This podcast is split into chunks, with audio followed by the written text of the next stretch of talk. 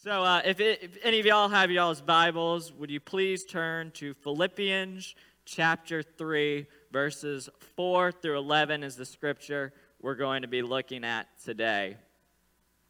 So, I have say, it is complete honor, it is a complete privilege, it is a blessing to stand before you today, to get the privilege of proclaiming the gospel in truth and in love. And I would like to say thank you to everybody who's here today that I get to preach to. But I would also like to say thank you to the members of the church. I've grown up in this church for really as long as I can remember. I went through the kids' ministry program, I went through the youth ministry program, and now I'm getting the privilege to preach here. So it's just awesome. I know even some of you in here probably taught me in youth or in Sunday and Bible school. So it's a it's a surreal experience. So um, we're going to look at Philippians chapter three, verses four through eleven, and in this contains possibly one of the best testimonies ever given in the scripture. And this is a testimony given by Paul. And it is a testimony that is simple and straight to the point. It is not a testimony of self worth. It is not a testimony of self interest. In a sense, it's not even a moving testimony that Paul, he doesn't talk about all the great things he overcame. He doesn't talk about how he pulled himself up from the bootstraps and how good he was. But it was all centered upon Christ and Christ alone. So, as I was preparing for today in the previous weeks, I had wrote two sermons, one for First Baptist and the other one for uh, Story Point here.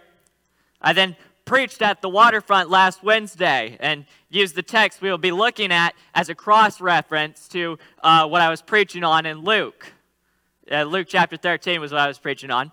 But after preaching at the waterfront this Wednesday, I was just meditating on the scripture in Philippians that I used as the co- cross reference, and God really spoke to me, and He spoke to me through His Word, and He was like, Carson, you need to preach on this text. So I'm here standing before you preaching on this text. But there's two reasons why I chose this text. One of the reasons I think this text is valuable because it is a great example for us to help share and make our testimonies. Paul gives us a great building block that we can build our testimonies off of. I mean, what better way to build a testimony than looking at how Scripture tells a testimony? So that's one of the reasons. But many people recognize that there's a problem in the modern day American church. It is filled with professing Christians that go to church on Sunday, that go to church on Wednesday, that take pride in that, but is filled, the church is filled with many that do not know Christ, that do not live like Christians outside of the church.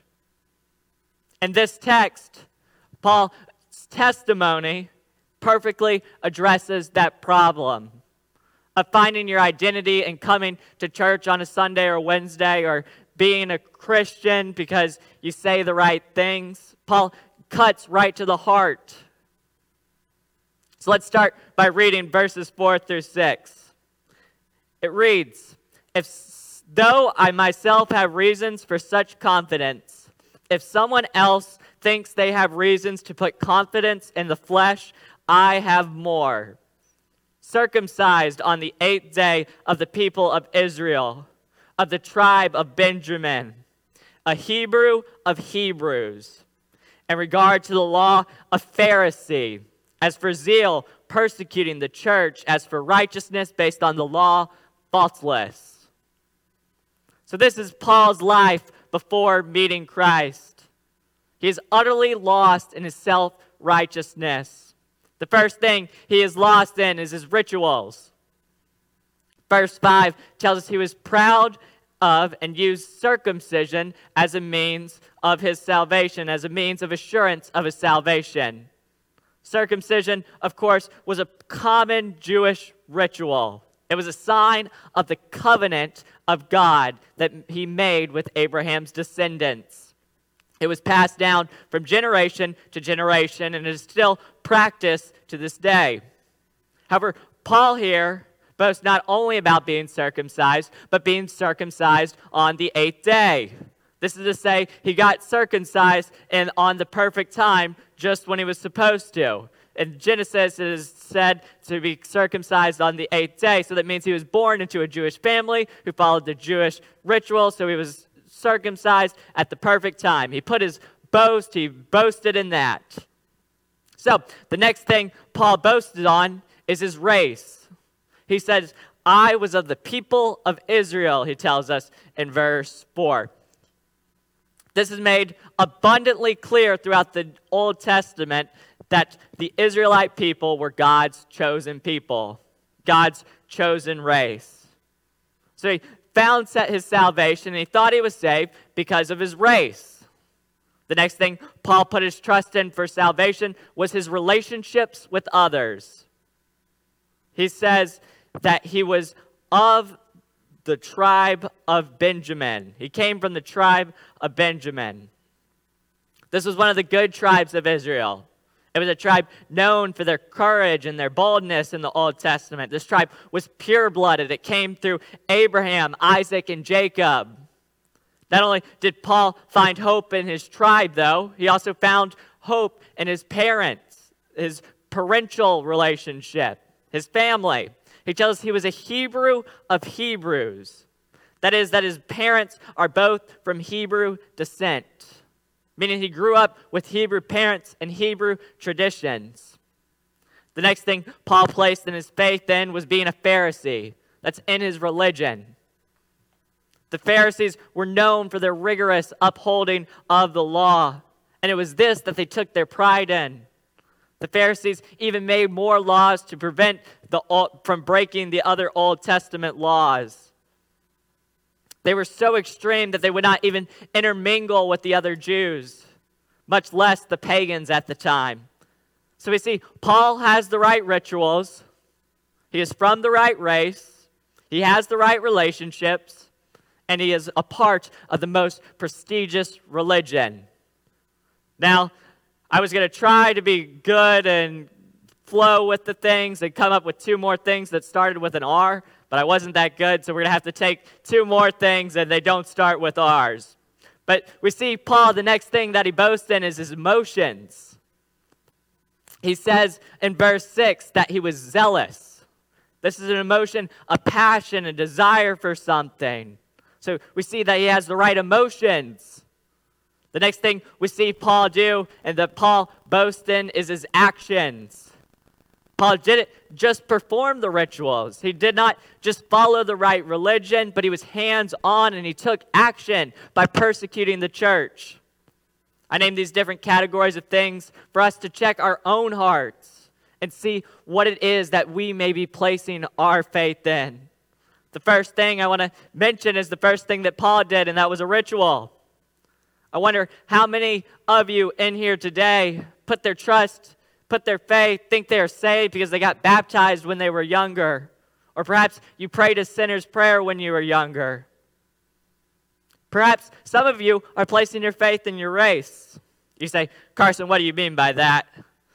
I believe we have two things we need to guard our hearts again when it comes to our race. The first is our nation as a race, our nation as a whole.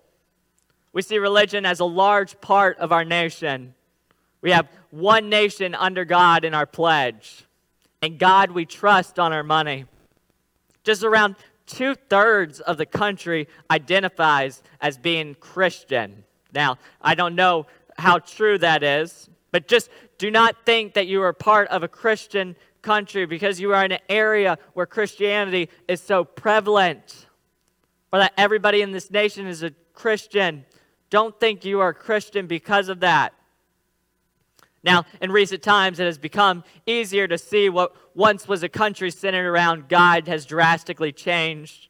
But still, I want to be abundantly clear that you are not saved by the nation you are in. There's no group entrance to heaven. When we mention race, there's one race that especially feels entitled to be considered righteous. And some of you probably are thinking all sorts of different things, but it's the human race. Lots of people do not place true saving faith in Christ because they think God is too loving to send people to hell. They think because they are human that they deserve salvation, that if they're just good enough, then they will be fine. As long as they don't do anything bad, as long as they check the right boxes, they're good to go. But it could not be farther from the truth. Perhaps one of the things you could be holding on to is a relationship. Perhaps your tribe, so to say, is all Christian. Maybe all of your friends are Christian. Maybe you have some good Christian friends. Maybe you have good relationships with a pastor or a missionary or some people that are Christian. Or maybe you've grown up in a Christian family. Your parents are both Christian. You've grown up going to church, but that is not what saves you. There's no family member that can save you. It doesn't matter if your whole family is saved. Or maybe some of us may take pride in our religion. You might be a religious person, go to church every Sunday, know some scripture verses, check all the boxes for being a Christian, say all the right things, but that is not what faith is. Maybe you try and use your emotions to try and justify your salvation, as Paul did. That when we feel a certain way, when we sing, we say, Yep, that's it. Or when someone preaches a sermon, we feel this certain good way, and we're like, yep, that's it. That's where our salvation is in. Or maybe even we do all these things, we have some of these things, and we take action.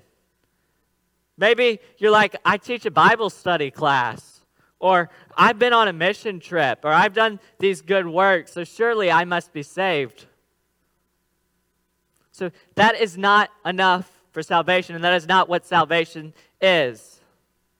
You say, Carson, you're crazy. I mean, if I got baptized, if I felt some emotions, all my family is Christian, I know the preacher real well, I go to church every Sunday. I mean, that's got to be enough to be saved, right? Notice what Paul says in verse 4. If we read it, it says, Though I myself have some reasons for such confidence, if someone else thinks they have reasons to put confidence in the flesh, I have more. He is saying here if there was any way you could get salvation, if there was any way you could be good enough, if there was any way you could be righteous without Christ, he would have been able to do it better than you could. That's why he gives us this long list of achievements he has done. That's why he tells us about his rituals, his race, his relationship, religion, emotion, and actions. Most of the people in here could be only counting on one of these things to save them. But Paul was counting on all six. Six. He had a perfect combination of them all. So, no, whatever you may have done, whatever works you may have done, whatever rituals, race, relationships you may be boasting in, that Paul had it better. And so then we get to the heartbeat of verse 7, and it's the heartbeat of Paul's testimony. He says, Whatever were once gains to me, I now consider loss for the sake of Christ. It is important that we note what the gain and the loss terms are here.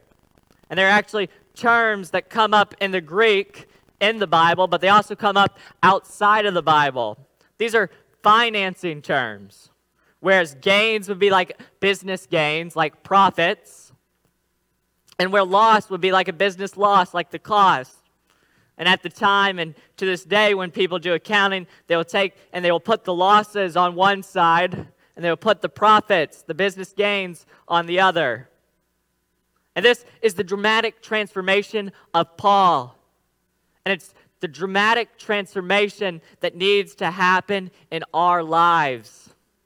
Anything we think that can work our way to heaven, anything we think that can make us saved that is not Christ and Christ alone needs to be thrown into the lost category. And the only gain we should have is Christ and Christ alone.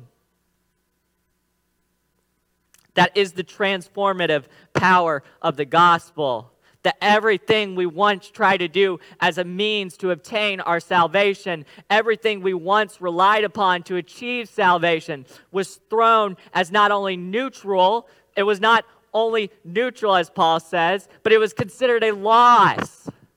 A loss. It was considered negative and the only means of hope, and not only hope, but such a delightful promise, was Christ and Christ alone. The one and only one worthy of our gain category in our life. The only one deserving of our gain category. So, my first question to you is for you to search your heart, to search it truly, and see maybe what you could be holding on to what religious things that you're thinking that are your salvation. Because it must be 100% Christ and nothing else. You cannot have 99% faith in Christ and 1% your baptism. You can't have 99% faith in Christ, period. You say, Carson, that's harsh. Brothers and sisters, if we choose to demean Christ like that, then you are the one that is being harsh. You say, What do you mean? How are you going to take something? How are you to put something on an equal level as Christ? How are you going to place something as even the same ballpark as Christ? Now, it's not necessarily bad to elevate that 1%, that other thing you may be holding on to. However, that means you are degrading the other 99% of your faith that you have in Christ. That you're saying Christ was not good enough in and of himself. I need him for my salvation, but I also need this or that for my salvation. You are saying that the one and only Son of God who lived a holy, just life and died on the cross was not enough. I do not care what you place in the gain category. It could be from drugs all the way up to baptism. Whatever you place there is blasphemy against God. Now, don't hear what I'm not saying here. Great Christian rituals are important. Baptism, the Lord's Supper, these are important things that we are commanded to do. And it is a blessing to be of the human race, to receive the love of God and not only a part of the human race, but of a country that was built upon Christian ideas. It is a wonderful privilege. It is a blessing to be a part of Christian relationships, and it is important for us to have good Christian relationships, and it is a blessing to have grown up in a Christian family myself.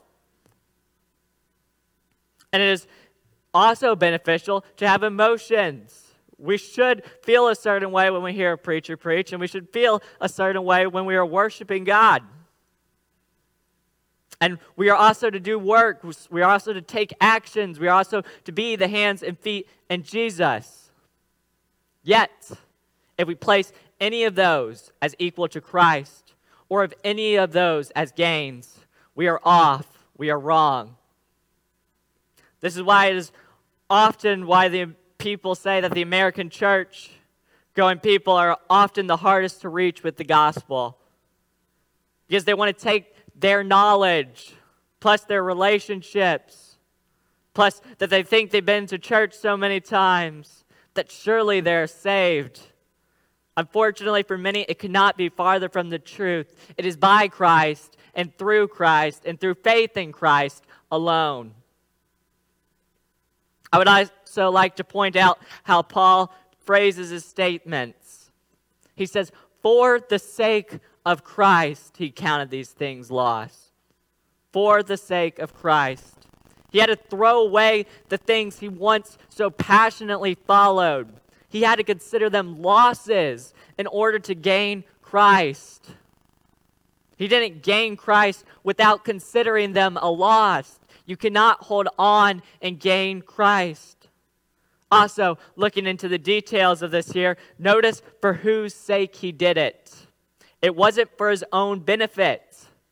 Paul had been a very self centered before his conversion. Paul had been very self righteous before his conversion.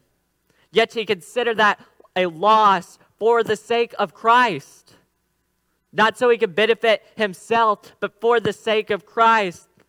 He wasn't looking at what benefits following Christ. He wasn't looking at what benefits Christianity would get him. He wasn't looking for a get out of hell free card, but he did it for the sake of Christ. Because he recognized Christ was worthy, that Christ was holy, and Christ alone deserved all of the praise, honor, and the glory. Not any of his own works, not any of his rituals. So, my first question to you was what were you holding on to that you thought could save you besides Christ? What else were you putting your faith in? Perhaps some of you maybe didn't think about it hard or didn't do much heart searching and said, Yep, I know it's Christ. I mean, I don't have anything good in myself. Great for you. Well, Paul takes it up another octave here. He makes it more challenging. And it's in verse 7. And verse 7, he starts us off by saying, What is more? He's hinting here that we are about to be even more challenged. He says, What is more? I considered everything a loss. Now, perhaps some of you in here today aren't holding on to any religious things, but I'm sure some of you in here have things in your gain categories that should not be there. You have things that should be in your loss category. Perhaps it is money. Perhaps it is fame. Perhaps it is success. Perhaps it is other people's attention. Even good things like family. Understand you must count it as a loss. When you come to Christ Jesus as Lord, you must throw away anything and everything that used to be considered good and trade everything for Christ. You say, it doesn't say that. He just says he considers it all lost. He surely doesn't say you have to consider everything a loss. Let's continue reading, shall we? In verse 8, it says, I consider everything a loss because of the surpassing worth of knowing Christ Jesus my Lord, for whose sake I have lost all things. I consider them rubbish that I may gain Christ and be found in him. In order to gain Christ, you must let go. You must place nothing else in your gain category besides him. The Apostle Paul here could not make it any more clear. And as a way of a building block for our testimonies, we need to make that clear that we cannot hold on to the things of this world. We had to let go of everything we used to take pride in and throw it away for the sake of Christ. But perhaps you think this is only Paul who demands this. That maybe you get off the hook here. It's only Paul, right?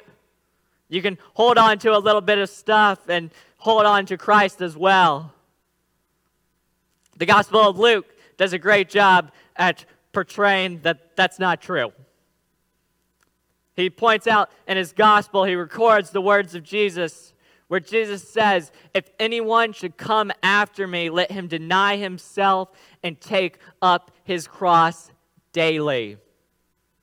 In that same gospel, the words of Jesus are recorded to as of saying, If one does not renounce all that he has, he cannot be my disciple.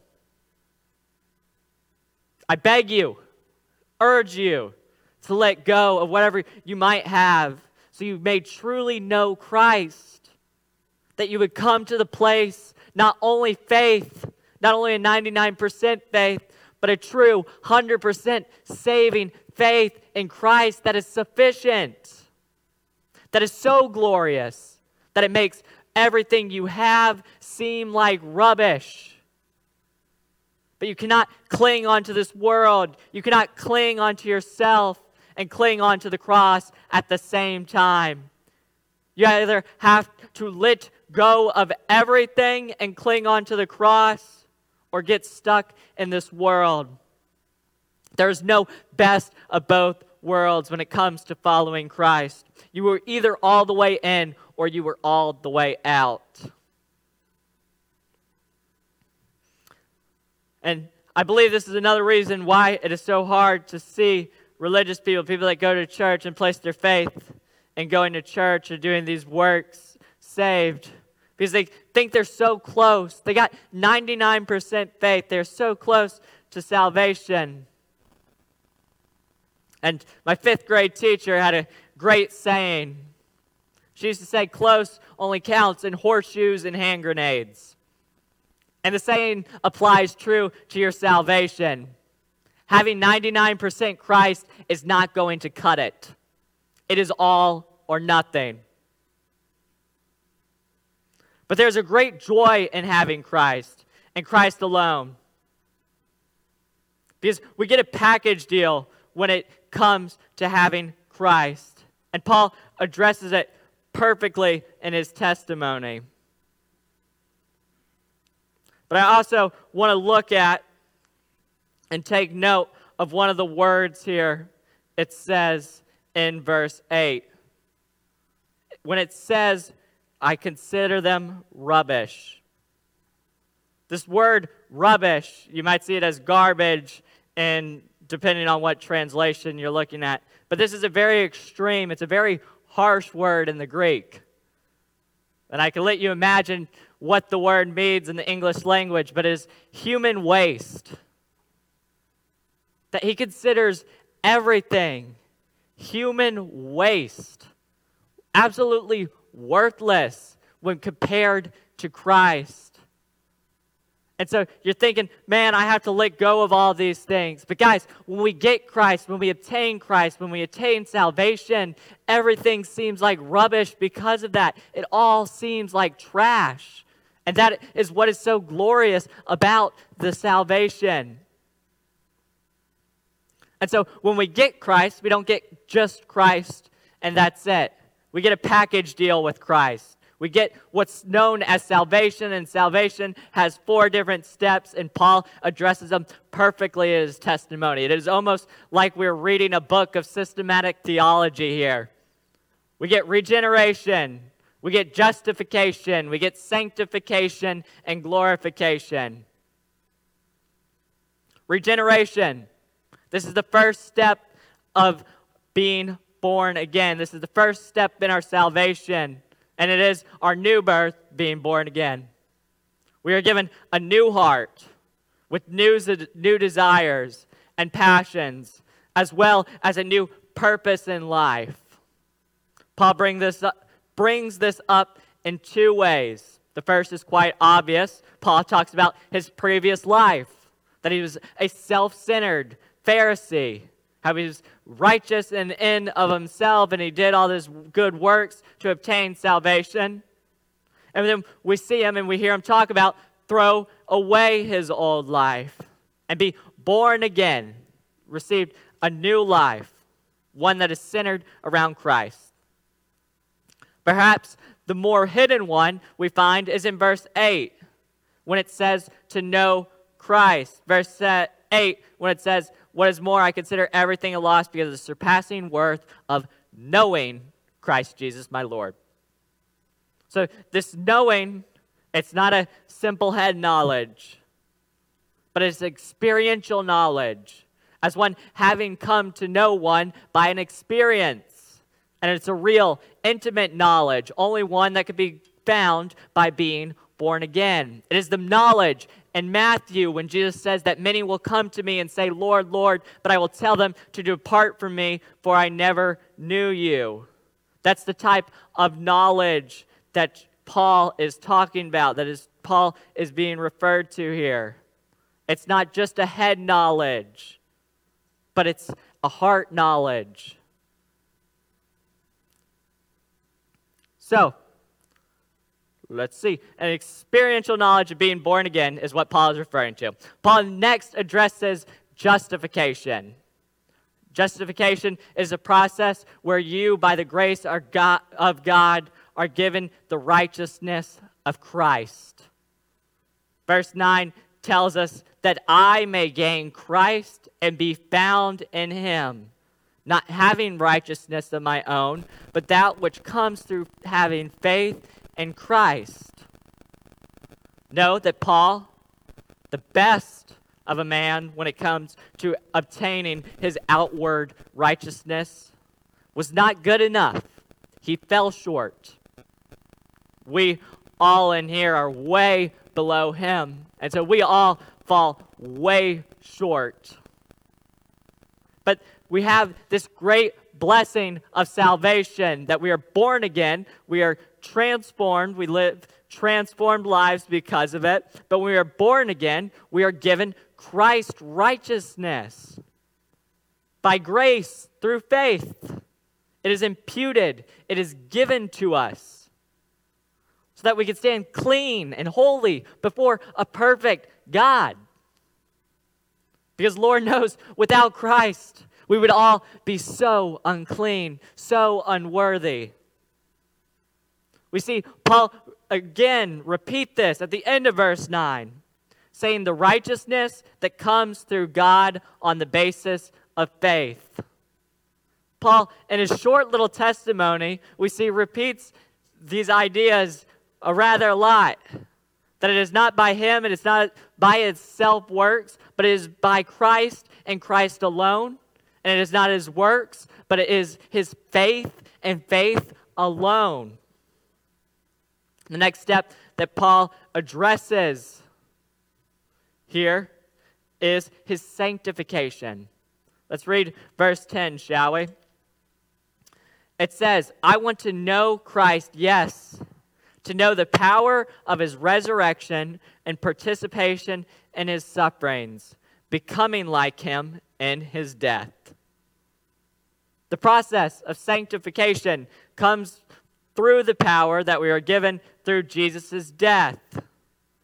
It is that power that we use to sanctify ourselves, to make us holy, to eradicate the sin in our lives. It is through that power we work. And through that power that we can use persecution as an aid to us. Persecution is often one of the most sanctifying experiences anyone can have. It forces people to take the gospel seriously. It forces people to take Christianity seriously. Oftentimes, we see in churches around the nations where there's often terrible persecution, we see the church exploding one of the example is in Russia and Ukraine right now. The church is exploding because there are true Christians sharing the gospel in the midst of this terrible crisis. And so that is what the church is supposed to do explode amidst persecution. And it is a way of sanctification. I want to point out just briefly what can somebody persecute if it is all considered a loss besides Christ? They cannot persecute you if Christ is your only gain. Because they cannot take Christ away from you. Christ is going to be with you no matter what. That's the end of the Great Commission, and I will be with you to the very end of the age. Christ is with us. And so when he is with us and persecution comes, they're not going to take away him. They'll take away some of what's in our lost category, though. They'll take away what is considered rubbish, what is considered worthless. In a way, they're taking out the trash for you. In a way, they're cleaning up the dog poop for you. It is considered a waste and rubbish. So, the last step of salvation we see is glorification. And it's the last step Paul addresses. It is in verse 11, and it reads, And so, somehow, attaining to the resurrection from the dead. This resurrection from the dead is referring to the rapture, when we will get our glorified final bodies and we will come up to meet Jesus. Notice the somehow, though, in the beginning of verse 11. Some of you may be reading it and be like, somehow, is Paul confused here? Is he like, ah, somehow, I don't really know how it's going to happen? No, that is not what Paul is doing. He is recognizing that it is all by his grace and all by his power, and somehow Christ loved him so much that he did this. That a man who once was utterly lost in himself, who once held on to so many works and things to achieve his so called salvation, was dramatically met by God and he dropped all of everything, considered everything rubbish upon being regenerated by the Holy Spirit, and was instantaneously given Christ's righteousness, which contained the power to help sanctify him and carry him through persecutions, and in return, carry him to heaven. And to be able to stand before God and counted as righteous. And then he was given a new, will be given a new heavenly, perfect body, and to be in union with Christ, God, and all the other believers. That somehow Christ was that gracious to provide all of that. Somehow God let him trade his whole life for his sake.